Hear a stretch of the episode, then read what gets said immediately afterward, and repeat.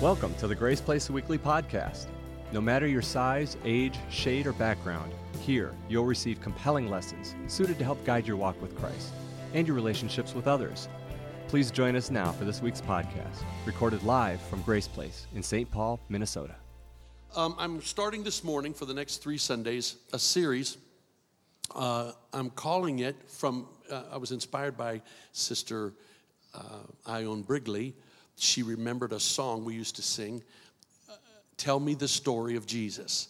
So, for the next three weeks, I'm going to tell you the story of Jesus. And today, I'm going to call it the first Christmas present. The first Christmas present. And I'd like you to stand again for just a moment. We're going to read two portions of scripture and then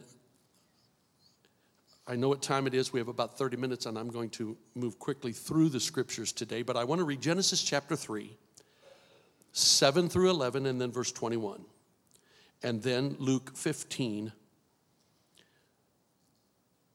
21 through 24. Genesis chapter 3, verse number 7. Then the eyes of both of them were opened, and they realized they were naked. So they sewed fig leaves together and made coverings for themselves. Then the man and his wife heard the sound of the Lord God as he was walking in the garden in the cool of the day. And they hid from the Lord God among the trees of the garden. And the Lord called to the man, Where are you?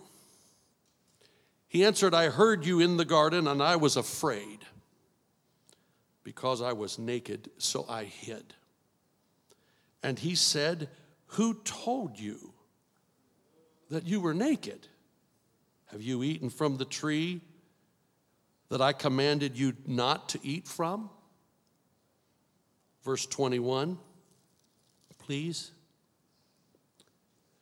The Lord God made garments of skin for Adam and his wife and clothed them. How many of you'd like to get a coat for Christmas? This is the first Christmas present. He gave them coats to cover them, to take away their fear and shame. He gave them a coat. Would you please look at Luke 15, while you're standing, Luke chapter 15, verse 21. This is the story of the prodigal son. The son has returned home, and the son, speaking to the father, it says in verse 21 the son said to him, Father, I have sinned against heaven and against you. I'm no longer worthy to be called your son. How many of you know, know that Adam and Eve had sinned and They'd done wrong. Here's the boy saying, Father, I've done wrong. I'm not worthy to be called your son. But the father said to his servants, Quick. Everybody say quick. No, say it quick. Say quick. Quick. Bring the best robe. What? Quick. Let's get the boy a coat. Bring the best robe. Put it on him, put a ring on his finger and sandals on his feet. Bring the fattened calf and kill it Let's have a feast and celebrate. For this son of mine was dead and is alive again. He was lost and is found. So they began to celebrate. Lord, we thank you for this revelation this morning and ask your blessing now on this service and the rest of what is said. In Jesus' name I pray. Amen. You can be seated. We will move quickly Acts chapter 2, chapter 3 and 4. If you have your Bibles, turn to Acts chapter 2, verse 22. Acts chapter 2, beginning with verse number 22. The Spirit of God has been poured out on the day of Pentecost. The second chapter records the events of that day. It was an incredible and uh, powerful uh, display of the presence of God.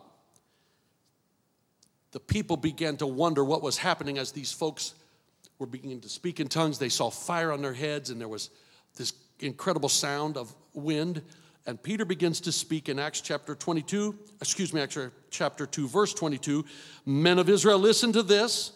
Jesus of Nazareth was a man accredited by God to you by miracles, wonders, and signs, which God did among you through him, as you yourselves know. This man was handed over to you by God's set purpose and foreknowledge. And you, with the help of wicked men, put him to death by nailing him to the cross. But God raised him from the dead. Somebody say, Praise the Lord. Freeing him from the agony of death because it was impossible for death to keep its hold on him. Peter said, You guys did this, but it was, it was in God's plan, it was God's foreknowledge. God was working on this from the garden. God was working on this. Chapter 3, please. Verse 17 and 18. Now, brothers, I know that you acted in ignorance, as did your leaders. But this is how God fulfilled what he had foretold through all of the prophets, saying that his Christ would suffer. God spoke of it before it happened. We call that prophecy. When God speaks of a thing and then brings it to pass, I don't know how many of you were listening closely to what Nate was saying, but he was preaching my sermon just a little while ago. And that is that God knows the end from the beginning. He says things now that are going to happen if you can live by faith, if you can walk by faith, I'm prophesying, Nate was prophesying that God's got a plan for you. And even if you mess up, even if you blow it, He's gonna call you in and cover you with His righteousness and call you back into a relationship with Himself. How many of you have been called back a thousand times? Come on, how many of you fallen a more times than you can remember, and yet the Spirit of God, and every time you came back, He never embarrassed you. He never, He never did what the church said He was going to do. He covered you with a coat and took away your fear and your shame. Um, hallelujah. This was the plan. The plan, the foreknowledge, the purpose of God. Chapter 4, verse 27, please. Chapter 4. Indeed, Herod and Pontius Pilate met together with the Gentiles and the people of Israel in this city to conspire against your holy servant Jesus, whom you anointed. They did what your power and will had decided beforehand should happen. So I am telling you that God had a plan, God has a purpose. He had it before they did it, and when they did it, they did it out of ignorance. But God was working out what He said He was going to do. He said He was going to do this, that Christ would suffer. Everybody say, suffer. I don't want to talk about suffering. I don't like to suffer. I have suffered because of my own misjudgments.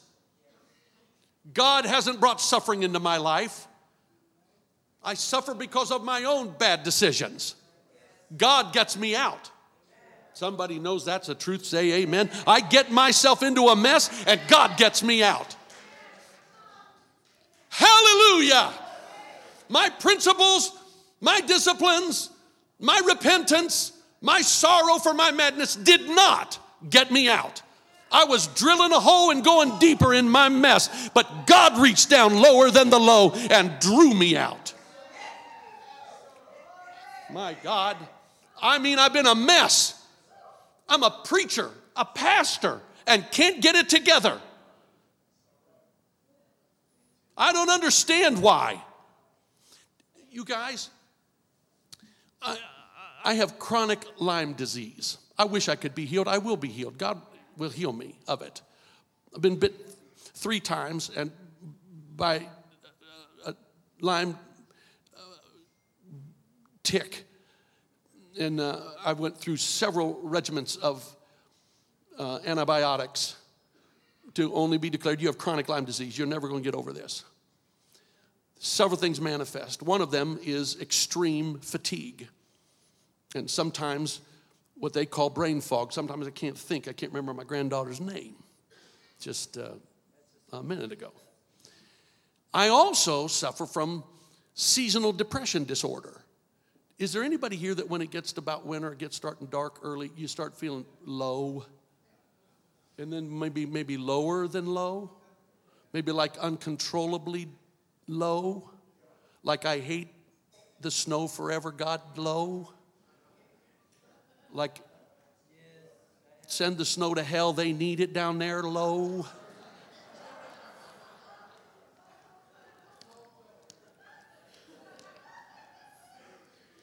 So there's a war at times in my mind and in my spirit, Craig, because I feel the Spirit of God in so much life.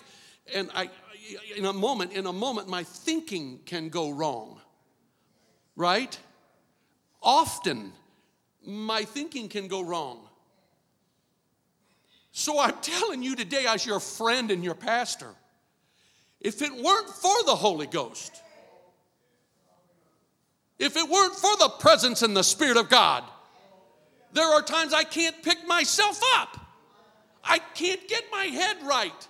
I say I want to. Yesterday, I laid my hands on my chest and said, God, help me. Help me. I said to Terry this morning, I get high, I get filled with life when I think I'm going to church, when I think I'm going to go preach the word, so it's like he has to pick me up every Wednesday and every Sunday. But when I speak from the Spirit, people go, That was God. I tell you, last Wednesday night was the best Wednesday night of my life. God is at work. So I'm, I'm, I'm recognizing, listen, the difference between me and Him. And I'm saying, Thank you, Lord, because when I'm in trouble, you cover me with your righteousness. You cover me with yourself. It's not me, it's you, Lord. And maybe this is what it takes for me to get it. I don't know. I'm a stubborn guy. Amen, Terry? Amen. Well, hallelujah. I got an amen out of my wife this morning. So, Jesus is prophesied, purposed by God. Look at Isaiah chapter 9, verse 6. We're going to look at Isaiah. Two places, Isaiah 9 and 6, please if I ever get really, if it sounds like I'm being curt, what I'm trying to do is move quickly. So I, I, I, hope I don't sound too forceful to you. But by God, turn your Bibles to Isaiah 9 fast. Isaiah 9 and 6. This is a prophecy. This is the plan of God unto us. A child is born.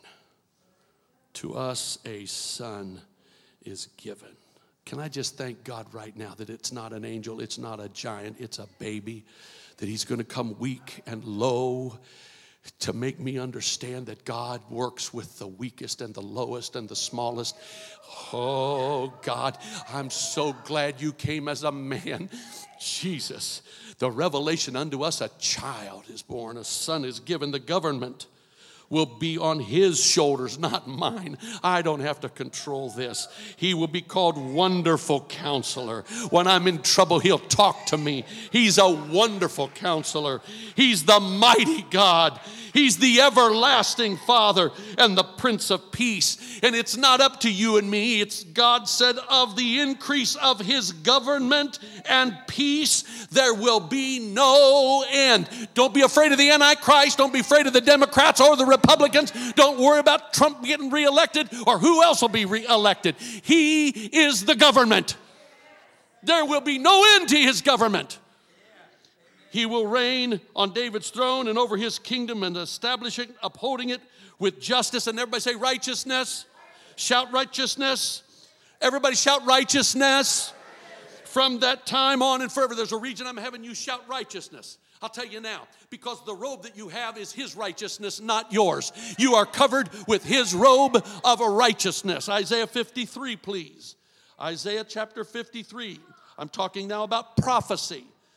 I'm talking about prophecy. Isaiah 53. Who has believed our message? And to whom has the arm of the Lord been revealed? He grew up before him like a tender shoot and like a root out of dry ground. Somebody just say the name of Jesus, would you?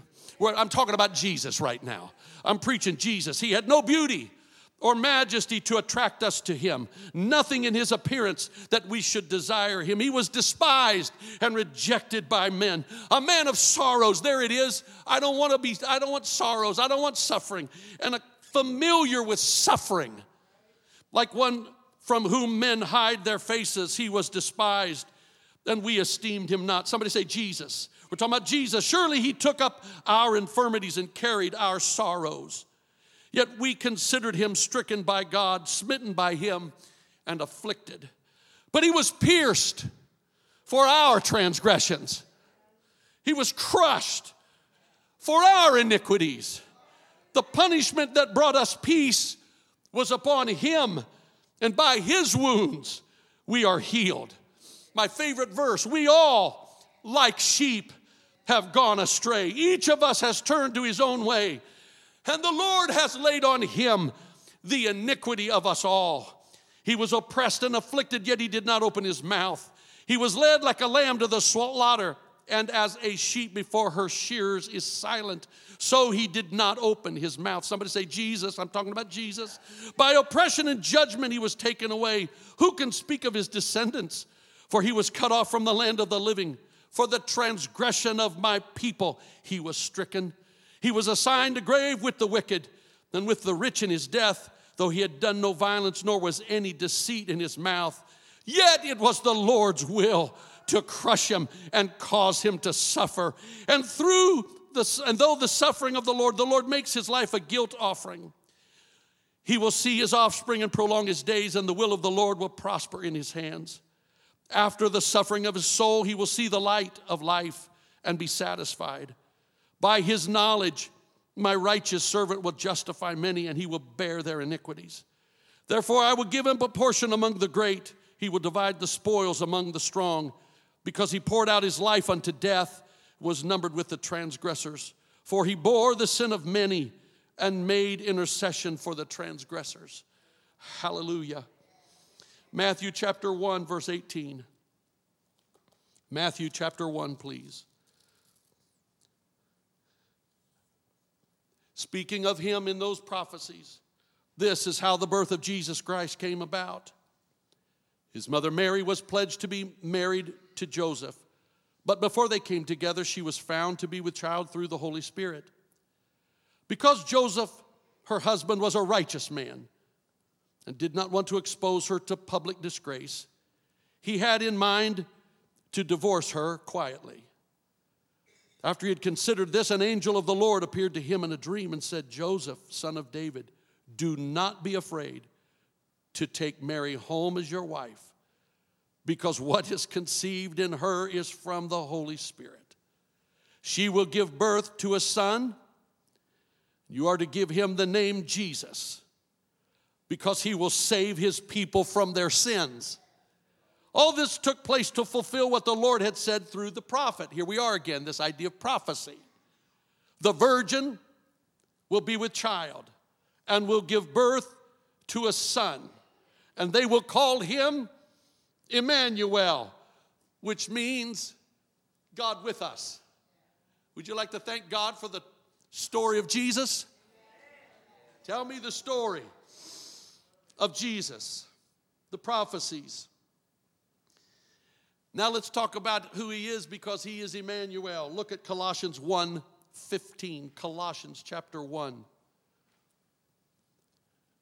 I'm reading more verses today than I normally do. I'm establishing the story of Jesus on the scripture, and I'm preaching to you that the coat that was given to Adam and the coat that was given to Eve were Christmas presents. They just didn't know it. It was pointing to Christ. Colossians 1:15. He is the image of the invisible God, the firstborn over all creation. For by him all things were created, things in heaven and on earth, visible and invisible. Whether thrones or powers, or rulers or authorities, all things were created by him and for him. He is before all things, and in him all things hold together. And he is the head of the body, the church. He is the beginning and the firstborn from among the dead, so that in everything he might have the supremacy. For God was pleased to have all his fullness dwell in him, and through him to reconcile to himself, through Jesus, God is going to reconcile all things to himself. All things, whether things on earth or things in heaven, by making peace through his blood shed on the cross. Hallelujah. Hallelujah. Hebrews 1, verse 1 through 4. He is the image of the invisible God. Hebrews chapter 1. In the past, God spoke to our forefathers through the prophets at many times and in various ways. But in these last days, He has spoken to us by His Son, whom He appointed heir of all things and through whom He made the universe.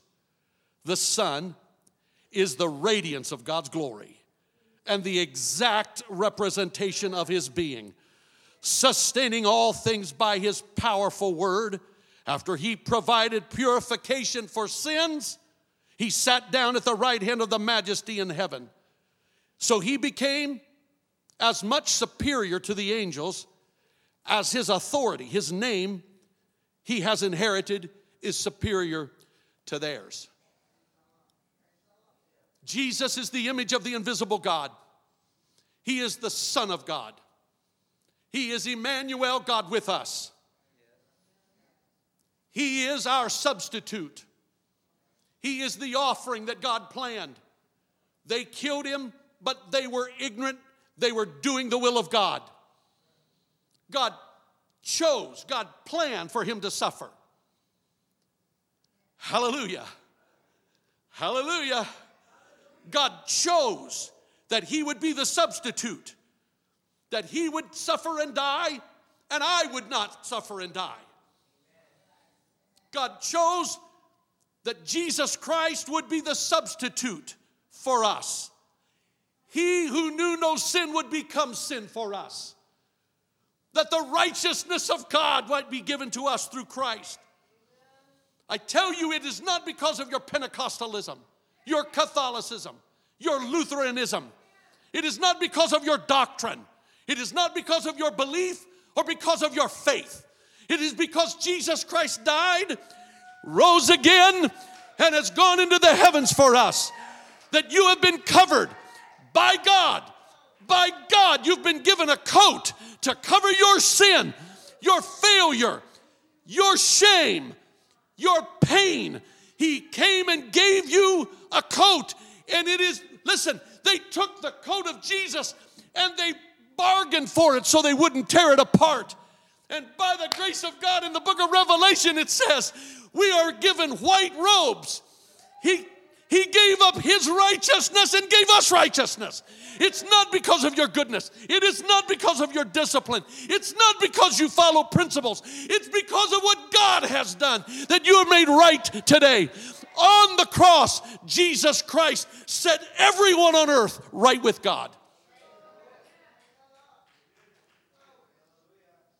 On the cross, Jesus Christ set the whole world forever right with God. It's an act of God. I hate religion. I hate the results of religion in people's lives. I hate the fact that we've been bent over with the responsibility of religion, bowed under the load. Jesus said to the Pharisees, You put pressure on these people, you load things on them, and you won't lift one of them with your little finger. We've been lied to so long that the gospel of Jesus Christ is fought, it's battled. The fact that God did a thing through Jesus Christ has been reduced to what you do. It's not about what you do, it's about what He did. There are people that have said it, I've read books. I read it, I listen to them, but I don't think they mean it because they say after you're finished preaching, now you can come and receive forgiveness. You're forgiven before I preach. Somebody ought to shout. We talk about laying hands and people receiving the Holy Ghost. You had received His Spirit. He poured out His Spirit on all flesh. I think He pulled that off. I think He did what He said when John the Baptist looked at Jesus and said, I'm screaming my head off.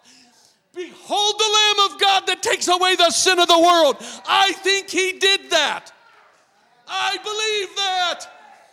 He gave me a coat I was naked, I was ashamed, and I was afraid. And He gave me His own coat of righteousness. Merry Christmas to me. Hallelujah. Hallelujah. And I don't know how much more plain it can be than in Luke 15 when he says to the boy who comes back, the first thing he says, Quick, get him the best robe. That's not a Pentecostal robe. That's Jesus. I got a good one for you, but he's got the best one. I'm asking you to peel off your religious coat and let Jesus give you the best coat, the greatest coat. Oh my God. Bring the best robe and put it on him.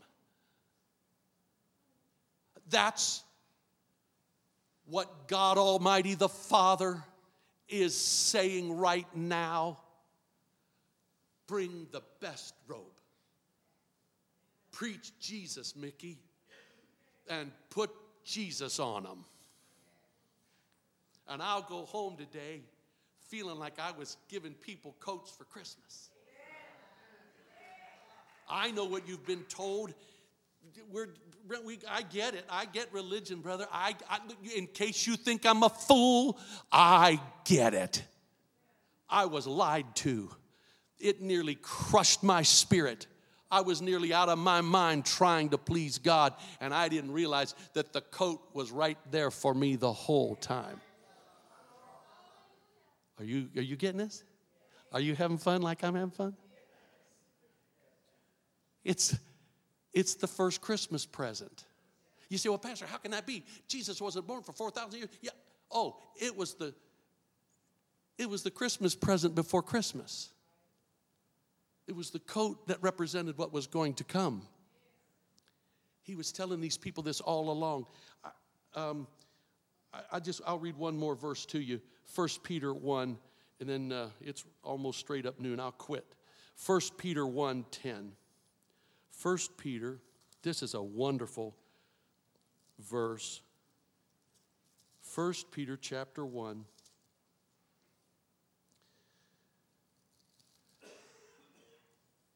Verse 10. This is so great. Concerning this salvation, the prophets, look up here just a moment.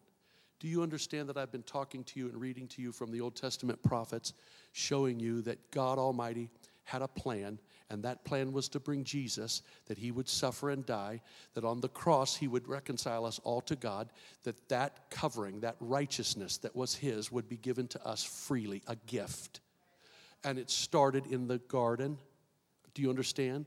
That the coat, the covering, God started with a coat to cover them, and He brought that to fulfillment in Jesus when Jesus, if you will receive it, will cover all of your transgressions, cover all of your thinking. Help me when I'm negative, when I'm depressed, when I'm, my brain is foggy, when I can't feel, when I can't taste, when I don't know what in the hell's going on. I just go, what, are you, what is happening to me? I'm in trouble here. And He covers me, He breathes on me, He protects me from myself, He saves me over and over and over. And He says, Today, if you hear His voice, don't harden your hearts, but come into the promised land. Enter his rest.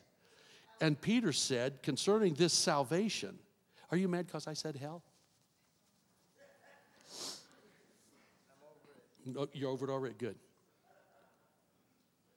The prophets who spoke of the grace, everybody say grace. Let's look here, look here. The word grace means gift. These prophets were talking about the gift. Everybody say the coat. Turn around and say, tell somebody Merry Christmas. Merry Christmas. I know it's early. Yeah, I know it's early. You're getting the coat. It's not Christmas yet. You're getting the coat before Christmas. This is the first Christmas present you're going to get.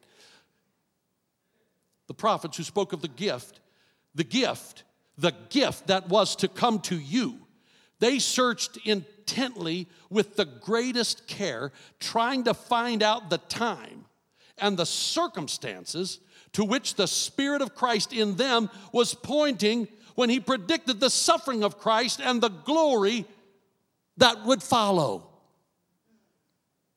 It was revealed to them that they were not serving themselves, but you.